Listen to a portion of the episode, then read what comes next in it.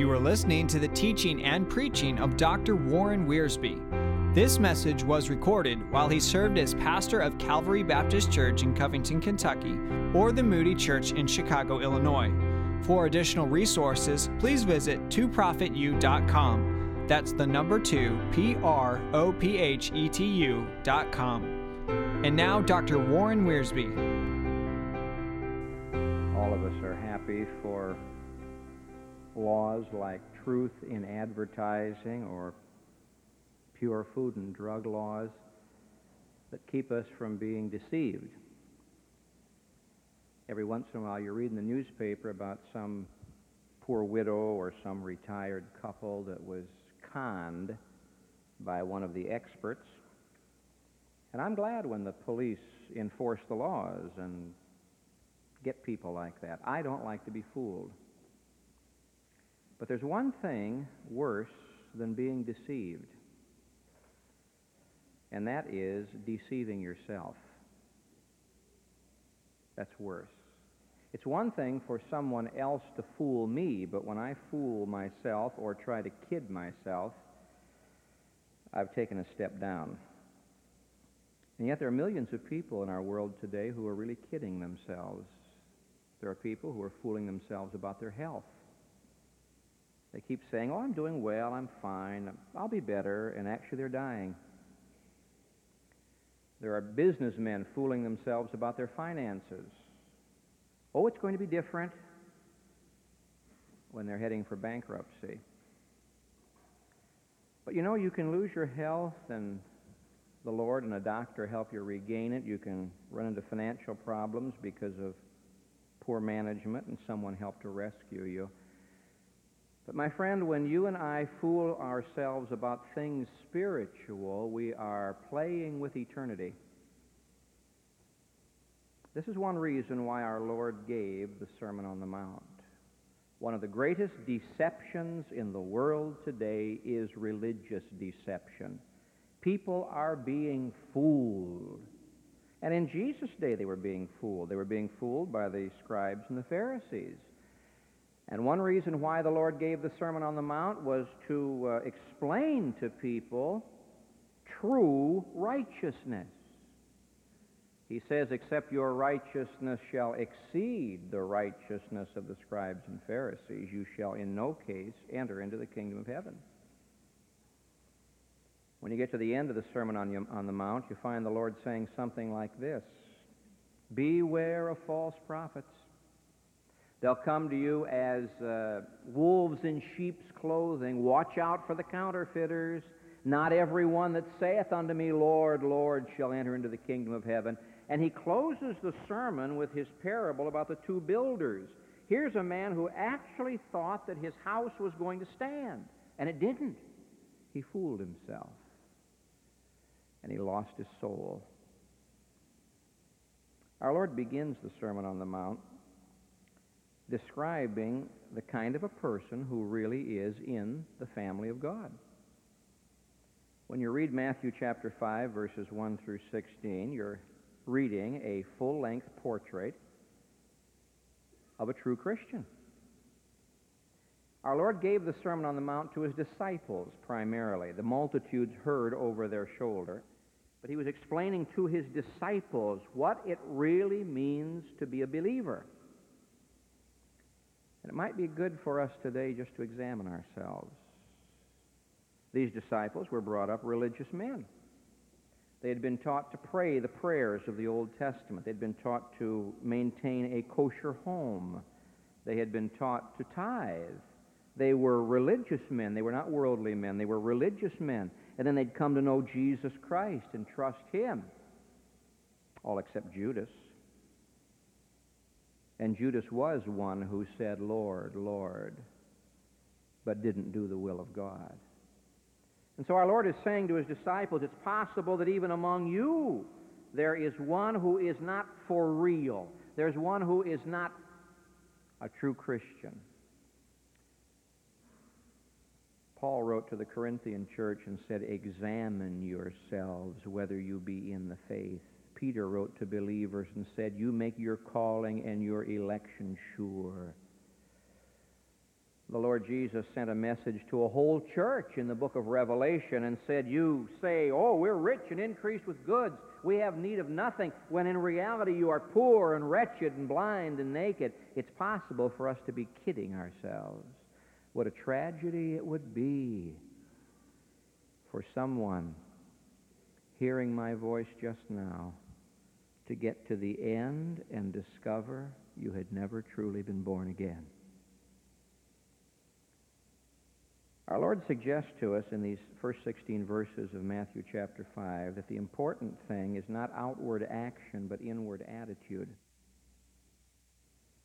It's not the saying of prayers, it's not the giving of alms, and it's not the paying of tithes, but rather it's the inward attitudes. We have here the beatitudes, the attitudes that ought to be in our lives. And he follows these beatitudes with the picture of salt and light. When you put the whole package together, the Lord is saying to us, you can know whether or not you're born again. You can know it by your attitudes. And our Lord suggests here that there are four basic attitudes that we need to examine to see whether or not we are truly in the family of God. First, our attitude toward ourselves. Verse 3 Blessed are the poor in spirit, for theirs is the kingdom of heaven. He's not saying, Blessed are the poor spirited. There are those people who, because of personality or psychology or the circumstances of life, are very poor spirited. They have tired blood. They, they are maybe shy or reserved by personality. He's not talking about that. There are some people who have a mock humility. They keep going around saying, Oh, I'm nobody, I can't do anything. And they may be right. By poor in spirit, the Lord is saying, We know ourselves and we're honest about ourselves. The poor in spirit are those that the Lord looks to. Back in Isaiah chapter 66, verse 2, God says this To this man will I look to him that is contrite in spirit. The sacrifices of God are a broken spirit, a broken and a contrite heart, O God, thou wilt not despise. The very, the very door that leads into salvation is the door that has the sign on it, I am a sinner, and I cannot save myself. Our Lord begins this sermon talking about people who know they are poor. Poor in what? He's not talking about poverty and material things. That would mean that Abraham never got saved because Abraham was a wealthy man. That would mean that uh, David was never saved because David was a very wealthy man. Down through the years, God has been pleased to save men and women of means. When he talks about being poor, he's talking about an inward poverty. Has that hour ever come to your life when you looked at your own resources and said, Dear God, I cannot make it myself? That's the beginning. You ever heard the crowing of the cock? To realize that all of our boasting and bragging and blustering is just so much carnal promotion. You see, it's just the opposite of the world's attitude. The world doesn't say, Blessed are the poor in spirit. The world says, Blessed is the man who asserts himself. Blessed is the man who brags on himself. Blessed is the man who promotes himself. Blessed is the man who is proud of himself. I know you heard about the young man who was courting the young woman and trying to impress her, and he said to her, You know, I'm a self made man. And she icily replied, It's nice of you to take the blame. You see, no Christian ever says, I'm a self-made man. He says, I'm a God-made man. Paul said, by the grace of God, I am what I am. Take that word flesh and turn it around and you have the word self.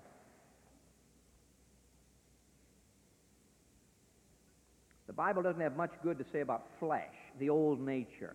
I know that in me, that is in my flesh, said Paul, there dwelleth no good thing. Jesus said, It is the Spirit that gives life. The flesh profits nothing. Over in Philippians 3, Paul says, We have no confidence in the flesh. Now you take the people of the world and divide them into where their confidence lies. Two groups. There are those who say, I have confidence in myself. I can make it. I don't need God. I don't need Christ. I don't need the Bible. I can make it. There are those who say, with the Apostle Paul, there came a time in my life when I knew I couldn't make it, and all of my righteousness became filthy rags. The Lord gave a story about this. Two men went up to the temple to pray. The one a Pharisee, the other a tax collector. And the Pharisee stood and prayed thus with himself. You know why he prayed with himself? He was his own God. Saying, God, I thank thee that I am not like other men. I thank thee that I tithe. I thank thee that I, I'm not like this dirty politician over here. That's the world's attitude. Self sufficiency, self esteem that is bloated into the worst kind of pride. And the publican beat himself upon the chest because he knew where his trouble was, right down here in his heart. And he wouldn't even lift up his eyes. And he says, God, be merciful to me, thee sinner. And Jesus said, That man went down to his house saved. What is your attitude toward yourself? Now, our Lord is not saying we shouldn't have a certain amount of self esteem. You've got to learn to love yourself and accept yourself if you're going to love your neighbor and accept your neighbor. I'm not talking about people who have low ego quotients. People who go around saying, I am nobody, I can do nothing. Our Lord is talking here about those who know themselves. They're sinners. They have nothing. They're bankrupt of themselves. They're broken and poor. He says, This is the kind of a person to whom I can open the door to the kingdom of heaven. Now, what is your attitude toward yourself? A Christian's attitude toward himself is, I am nothing, Christ is everything. I am poor, but He's made me rich. I am broken, but He has healed me. I cannot work my way in, so He finished the work and He took me in. The second attitude our Lord deals with is in verses 4 through 6. Our attitude toward our sins. Now, there are many wrong attitudes towards sin. There are those who uh, deny that sin even exists. There are those who uh, brag about their sins. There are those who enjoy sin and then try to cover it up. If a person is going to be a child of God, he's got to do something about sin. It is sin that keeps people out of heaven. It is sin that keeps us from fellowship with God. And so the Lord says, now you've dealt with yourself. You're poor. Now let's deal with your sin. Blessed are they that mourn. Was there a time in your life when you mourned over your sin? The Bible has a word for this repentance. There is a sorrow of this world that brings death. There is a regret and a remorse that can be used of the devil to destroy. But there is a godly repentance that brings restoration and healing and forgiveness. The difference is Christ. Blessed are they that mourn, admitting our sin, not hiding it, weeping over it, not treating it lightly, hating it, turning from it. No one can get into the family of God dragging his sins with him. There has to be a turning from sin. But we don't stop there. Verse 5 Blessed are the meek. Not only do we mourn over our sin, but we come to the Lord in contrition and in brokenness before him which leads to, Blessed are they that do hunger and thirst after righteousness, for they shall be filled. Oh, do you see it? The true Christian is one who has come to the point in life where he says, I don't want sin. I don't want the wages of sin, which is death. I don't want the pleasures of sin, which are for a season. I don't want anything to do with sin. I'm hungering and thirsting after righteousness, and this righteousness can only come from God. It can only come from Jesus Christ.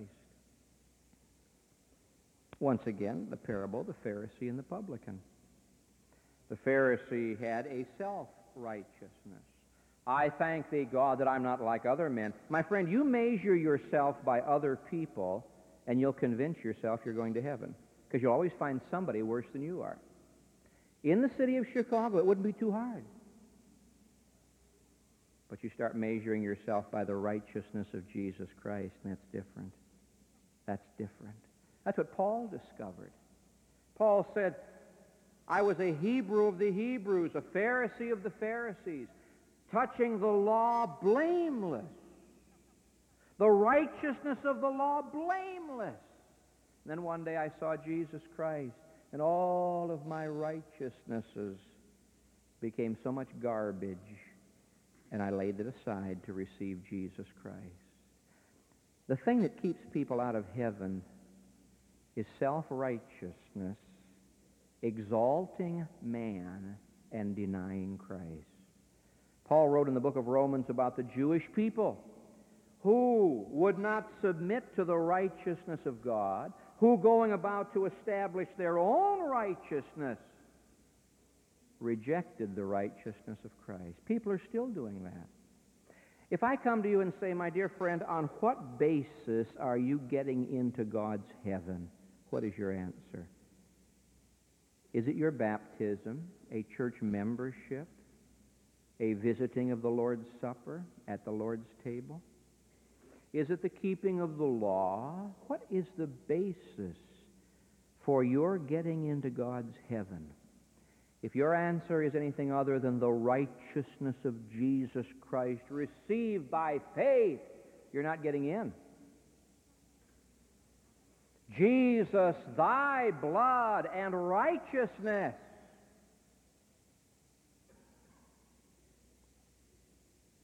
What is your attitude towards your sin?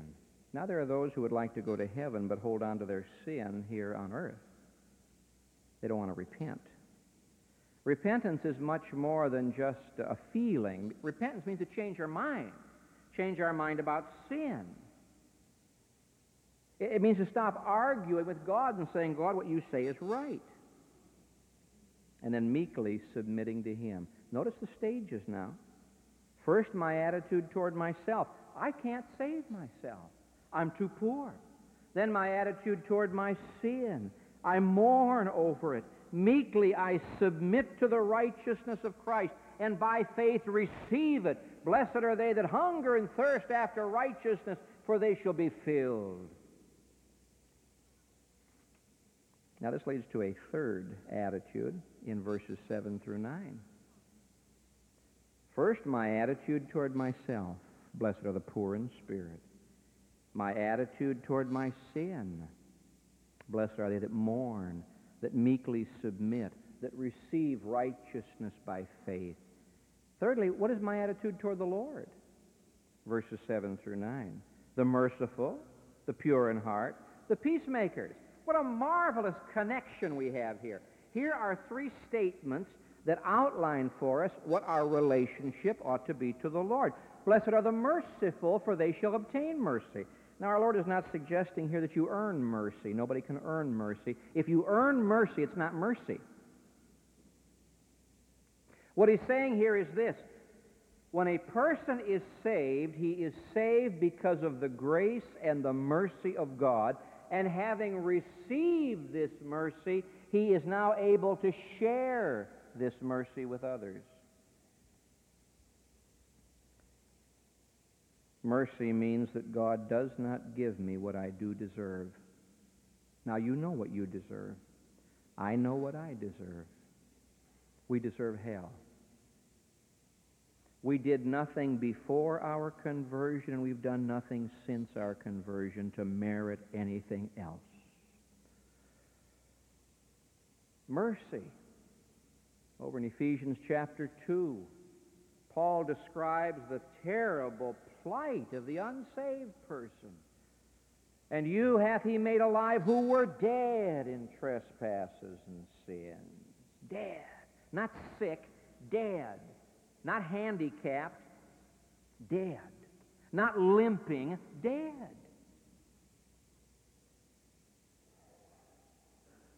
Dead in sin.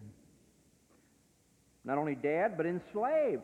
You walked according to the course of this world, according to the prince of the power of the air, the spirit that now works in the children of disobedience. Dead, enslaved, disobedient. What a terrible picture. But he goes on to say, but God. Not but man, not but the church, not but religion, but God. But God who is rich. We started off with blessed are the poor, but God who is rich in mercy. For his great love wherewith he loved us, even when we were dead in trespasses and sins, hath raised us up together with Christ. For by grace are ye saved. God in His mercy does not give me what I do deserve, and God in His grace gives me what I don't deserve. That's what He's talking about here in verse 7. What is your relationship to the Lord? Is it one of mercy or merit? Is it one of grace or goodness?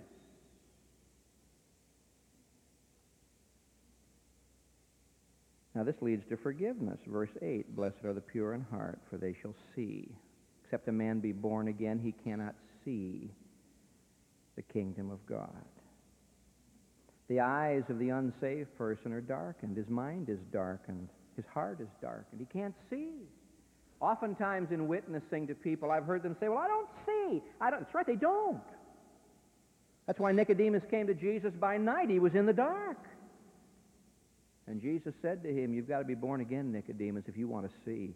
Blessed are the pure in heart, for they shall see God. When you receive his mercy, he changes your heart. He implants a new nature. He forgives, he cleanses, and you see God, whom having not seen ye love physically. We've never seen the Lord physically. We've seen him spiritually.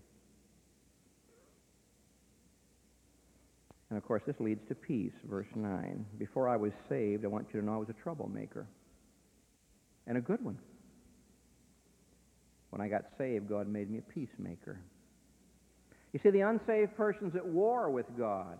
In verse 7, he needs God's mercy. In verse 8, he needs God's forgiveness. In verse 9, he needs God's peace.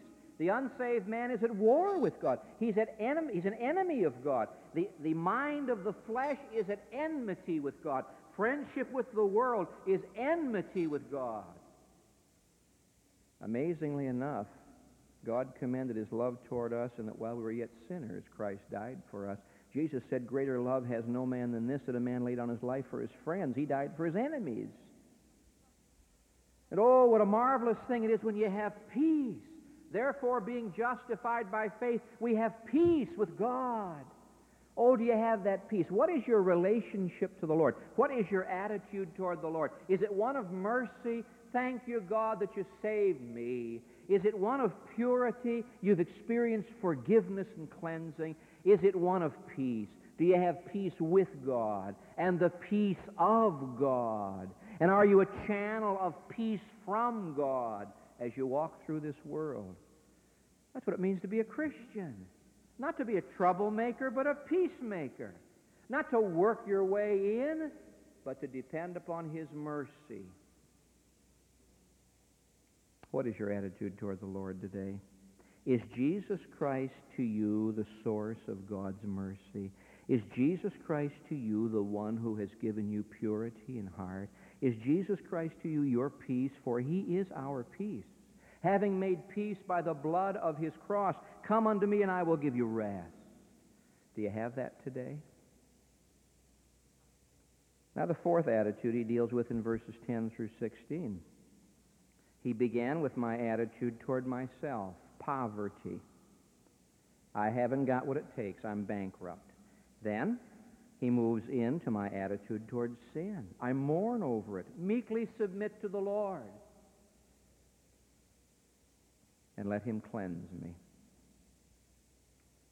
My attitude toward the Lord, receiving his mercy, his purity, and his peace. And finally, in verses 10 through 16, our attitude toward the world.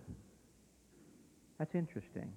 Jesus said, if you're really a believer, if you're truly saved, you'll know it by your attitude toward the world around you. Now, by the world, he means the society without God He means that whole system of things that is without Christ and against Christ. We live in it. We are not of it spiritually, but we live in it physically. Our Lord Jesus said, I pray not that thou shouldst take them out of the world, but keep them from the evil one. We are aliens in a foreign country. We are strangers and pilgrims. Our citizenship is in heaven. Our allegiance is to heaven. All of our life comes from above, not from beneath. And so while we're living here, we have a problem with the world. Now, our Lord tells us here that the world to the Christian is a place of conflict. Conflict. Jesus says, the world hates you because it hated me. But be of good cheer, I've overcome the world. This is a place of conflict. For many people who profess to be Christians, the world is not a place of conflict, it's a place of conformity. There are those who try to tell us they are saints of God, who have one hand in the world one foot in the world, and try to have the other hand with, with the Lord. And my Bible says friendship with the world is enmity with God. Wherefore come out from among them and be ye separate, saith the Lord. Touch not the unclean thing, and I will be a father unto you, and you shall be my sons and daughters. He's talking about that intimacy, that closeness of relationship that comes when God is our friend and the world is our enemy. Now, this doesn't mean we go through the world hitting people with our Bibles. Doesn't mean we go through the world declaring war on everybody and being prosecuting attorneys. God never called us to be prosecuting attorneys. He called us to be loving witnesses. That's what he goes on to say. You're the salt of the earth. And you're the light of the world. The world to the believer is a place of opposition and opportunity. Opposition because the world does not believe the truth and the world does not accept Jesus Christ. Opportunity because here we can represent Christ. It's rather interesting that our Lord uses salt and light as pictures of the believer. He's telling us what the world is really like salt, the world is decaying. It's falling apart. It's dead, falling apart. Like a corpse. You're the light of the world. The world's a dark place. So here, here's the world a dark, decaying, defiant place. And here we are, peacemakers, and the world declares war. Here we are, salt, and the world is decaying. Here we are, light, and the world is in darkness. The sad thing is, the world thinks that we're the ones that are in the dark. The world thinks we're the ones who are stupid and dead, when actually it's the world that's in the darkness.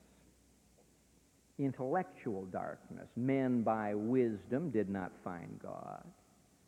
This world by its wisdom has not achieved spiritual things. Moral darkness. Everyone that doeth evil hateth the light, neither cometh to the light, lest his deeds should be reproved. Spiritual darkness. And it's all going to lead to eternal darkness. Hear me, my friend. If you don't know Jesus Christ as your Savior, then you belong to this thing that the Bible calls the world. But oh, if you're a Christian, a true believer, then you've been called out from the world to go back into the world to be a minister, to witness, to win. Salt and light. Salt works silently and you can't see it operating. Light instantly works and you can see it. Salt speaks of character. Salt speaks of retarding decay. Salt speaks of seasoning. Salt makes people thirsty. If you and I are the kind of salt God wants us to be, then they're going to thirst for what we have. Light speaks of conduct. Let your light so shine before men that they may see your good works, but not glorify you, glorify your Father which is in heaven. What is our attitude toward the world? Do we look upon the world as a place of opposition? Are you persecuted for righteousness' sake? Not for saying dumb things, not for acting like an evangelical fool, but for righteousness' sake. Are we persecuted for his name's sake? You can go to work and sit down at lunch with the men or the girls in the office, and you can tell them that you're a Lutheran or a Presbyterian or a Baptist or an Anglican or anything, even tell them you're an agnostic and they won't argue with you. You tell them you're a Christian. You bring the name of Jesus Christ into the conversation and see what happens. And so here are four attitudes that you and I must examine to see whether or not we're truly born again. Because when you're born again, a change takes place. Once you were at war with God, then you become a peacemaker. Once you were dead dirt, then he made you salt. Once you were darkness, then he made you light. A change took place. Therefore, if any man be in Christ, he is a new creation. Old things are passed away, and all things become new. What is my attitude toward myself? Is there someone here today who says, Preacher, by my good works, by my own resources, I'm going to get myself to heaven? If you're saying that, my friend, you aren't going to get there. Because Jesus said, Blessed are the poor in spirit. Theirs is the kingdom of heaven. What's my attitude toward my sin? Well, it's not too bad. Lots of people, you know, God will just wink at it. Oh, no. Blessed are they that mourn, that are meek. What's my attitude toward God? Am I trusting His mercy? Have I received His righteousness? Am I experiencing His peace? What's my attitude toward the world? Is all of my enjoyment in the world? Is all of my interest in the world? These are the attitudes that mark a true believer. He knows how bankrupt he is. He mourns over his sin and turns from it. He turns to God and receives by faith mercy and forgiveness and peace. And then he discovers that the world he lives in hates him and opposes him. But bravely and faithfully he goes into that world to be salt and to be light to the glory of God. If you're being persecuted, it's a good sign you belong to the Lord. Many years ago, I remember reading a story about a man who today would not be very popular, but back before movies and uh, television and things like that, he was very popular. He called himself the human fly. And he used to go from town to town and uh, climb up the sides of buildings. I don't think he would attack the Sears Tower or Hancock Building, but uh, he would go to the, the biggest buildings they had. Back in those days, if a building was, oh, 20 stories high, it was pretty good. And all of the area would show up on a Saturday morning to watch the human fly go up the side of the building. No nets, no ropes, no cables. And one day he was going up the side of a building, and he would go from window ledge to something sticking out up here and a brick up there. He hesitated, and the crowd was down there kind of a, holding its breath, and it looked as though he couldn't find a place to, to get a hold on. And finally, he found something and got a hold of it and began to pull himself up and fell back and was down on the concrete and was dead. And they went and opened up his uh, fingers of his right hand,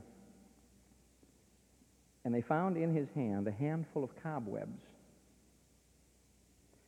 While he was climbing the building, what he thought was some good solid mortar on which he could get a hold turned out to be a fistful of cobwebs. You can't climb on cobwebs unless you're a spider. There are people in Chicago doing this. They're going to get their way up to heaven. They're going to make it. They are religious, baptized, catechized. Oh, dear friends, one of these days you're going to get a hold of a handful of cobwebs and it'll be too late. There is a way that seemeth right unto a man, and the end thereof are the ways of death. And Jesus begins the Sermon on the Mount by saying, I want you to know for sure that you're born again. I want you to know that you're in the kingdom. Because then there are other things I want to talk to you about that'll make your life so enriched and so wonderful. The word he repeats over and over and over and over again blessed, blessed, blessed, blessed, happy, wonderful, blessed. It's a great word. It's a great word. Has he ever said that to you? Was there an hour in your life when you looked up to him and he said, Blessed? Now, if there wasn't, then I warn you, there's going to be an hour in your life when he'll look down at you and say, Cursed. Depart from me, ye cursed. I never knew you. Only two categories blessed, cursed. Your decision determines which you are in. Oh, this is why Jesus died, and this is why Jesus lives, and this is why the Holy Spirit works, and this is why the Bible speaks. That someone here today may come and say, I want to be a true Christian, not just a religious person, not a counterfeit, but a true believer in Jesus Christ. Heavenly Father, may there be those today who will come to the Savior not only here in this congregation, but in our radio congregation as well, to come and trust the Savior and know for sure that they've received His mercy, that they are trusting His righteousness, that they are His salt and His light. Oh, Lord, work in hearts now. I pray in Jesus' name. Amen.